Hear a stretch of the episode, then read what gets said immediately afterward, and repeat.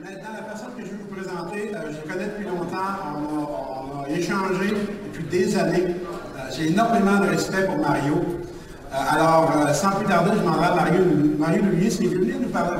Certains d'entre vous le connaissent déjà parce qu'il va chez vous, soit à travers le programme Excel 2015, soit à travers d'autres façons de faire. Mario est un conférencier maintenant reconnu à travers la province et recherché à travers la province. Alors, Mario, s'il te plaît, où es-tu? Il va venir vous voir dans deux secondes. je vous présente, mais il, est gêné. Alors, il dit, Bert, tu pourrais me présenter avec une vidéo avant? Alors, la vidéo va, jouer, et puis Marie va venir vous parler dans deux secondes. Alors, on commence. days are cold and the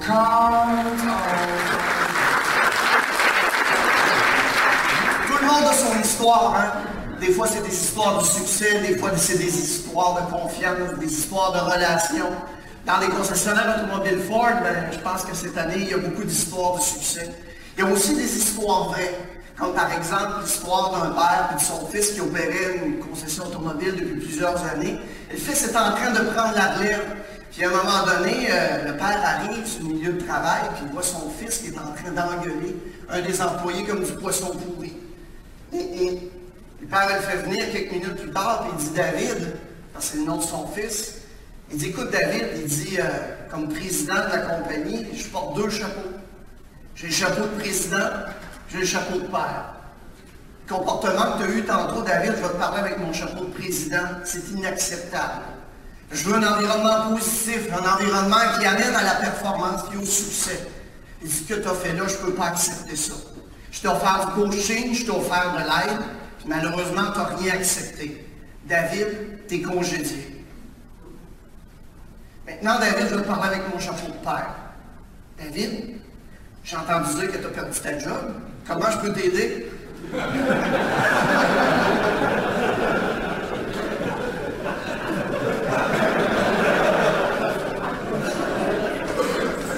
Il y a beaucoup de morale qu'on pourrait avoir de cette, euh, de cette histoire-là. Hein.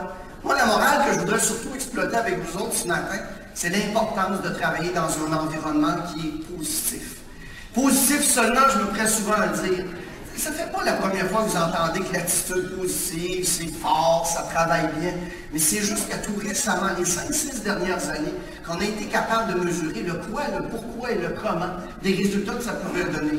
Par exemple, si vous êtes dans un environnement productif, qu'on a été capable de mesurer, vous allez être 30% plus productif, 37% plus de ventes qui vont être générées en profit en unité, comparativement à des environnements où est-ce sont négatifs ou neutres.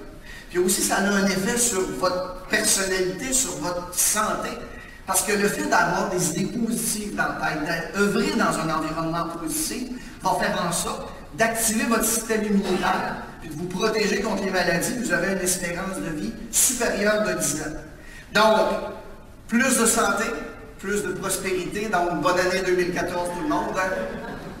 Positif seulement, ça part, ben, il y, a plusieurs approches qu'on pourrait avoir. Je peux avoir l'autre slide, s'il vous plaît? Ça vous prendrait quoi, d'après vous pour avoir une attitude positive la grande majorité de votre temps? on pourrait dire plus d'argent, on pourrait dire on s'est souhaité de la santé, du bonheur, on pourrait dire ça aussi. Mais ce qu'on a découvert encore là-dedans, c'est qu'il y a trois secteurs, trois façons qu'on peut y arriver à avoir plus de succès, de positivisme. Le premier 10% c'est au niveau des circonstances. C'est-à-dire que oui, si j'ai plus d'argent, une plus grosse maison, un plus beau bateau, une plus belle femme, un plus beau chum, oui, effectivement, ça va avoir un bon. Mais juste de l'ordre de 10% Mais là, qu'est-ce qui arrive quand tu as acheté un auto neuf? Après six mois, tu es encore neuf. Mais ça fait partie des circonstances. La mauvaise nouvelle, c'est le deuxième chiffre. Il dépend de votre constitution. Puis moi, ma surprise personnelle, elle a surtout été là c'est qu'il y a du monde qui vient au monde bougon bougonne. Ça existe pour de vrai, puis regardez à gauche, regardez à droite, ou en avant, en arrière, vous en connaissez. Il y en a probablement ici, que tout est en noir. Qu'importe ce que vous leur dites, tout est en noir tout le temps. Mais à l'autre extrême, il y a des gens qui se promènent à tous les jours avec des lunettes roses aussi. Son père est mort, sa mère est morte, sa maison est brûlée, puis il va te regarder dans les yeux, puis il va te dire probablement Oui, mais Mario, il y a une leçon à retirer de tout ça. Puis entre les deux extrêmes, ben, il y a nous autres. Si j'étais capable de vous shooter, de vous injecter du positivisme par intraveineuse, je deviendrais multimillionnaire, ça prendrait juste en claquant des doigts. Malheureusement, c'est pas ça. Donc, il nous reste le dernier 40% Probablement. Dernier 40% ça dépend des habitudes, des attitudes qu'on apporte quand on arrive avec notre boîte à lunch ou dans notre famille, qu'on est capable de changer. Quelque chose sur lequel on a un contrôle. Vous pouvez me dire, oui, mais Mario, il y a 60% des chances contre nous autres. C'est pas. Vous avez un client, va le voir, lui ou elle, qui est acheteur à 40% il y a où? Je ne sais pas vous autres, mais moi j'irai, ça c'est certain. Puis le dernier 40% va dépendre des choses qu'on est capable de contrôler. Il y a des événements qu'on n'est pas capable de contrôler. Moi, je me plais souvent à parler des 4 P. Hein? Dans vente au détail, on a nos 4 P. Le prix, le produit, les personnes et les processus. Est-ce qu'on contrôle le prix? Ben, je sais pas. La seule façon, c'est de le contrôler, c'est de le descendre. Si vous le descendez, vous touchez le profit du concessionnaire, puis par le fait même, à un moment donné, ce qui rentre dans vos poches. Puis quand c'est pour de vrai, le prix, Ford dépense des milliers de dollars, des centaines d'heures de travail pour être certain que le prix de la Fiesta et de la Focus soit quand même compétitif. Première chose qu'on a tendance à faire, au lieu de justifier la valeur, c'est de couper le prix. Contrôlez-vous le produit. Vous avez eu l'air très excité à voir la Mustang, le F-150. C'était beau de voir votre enthousiasme. Et contrôlez-vous le produit? Je pense pas. Il reste les deux autres P. Les personnes, êtes-vous capable de contrôler votre attitude? Juste d'amener 10% plus de positivisme? Je pense que oui. Puis il reste la façon qu'on fait de la business. Il y en a qui disent, oui, essaie écouter, ça devrait prendre 20 minutes. Ah ouais. De quoi qu'on se prenne plus ces temps-ci dans l'automobile? Il n'y a pas de walk-in. Mais pourquoi qu'on prendrait juste pas 5, 10, 15 minutes de plus pour faire un bel essai routier qui augmente le niveau d'émotion du client et qui justifie la valeur? Je ne sais pas.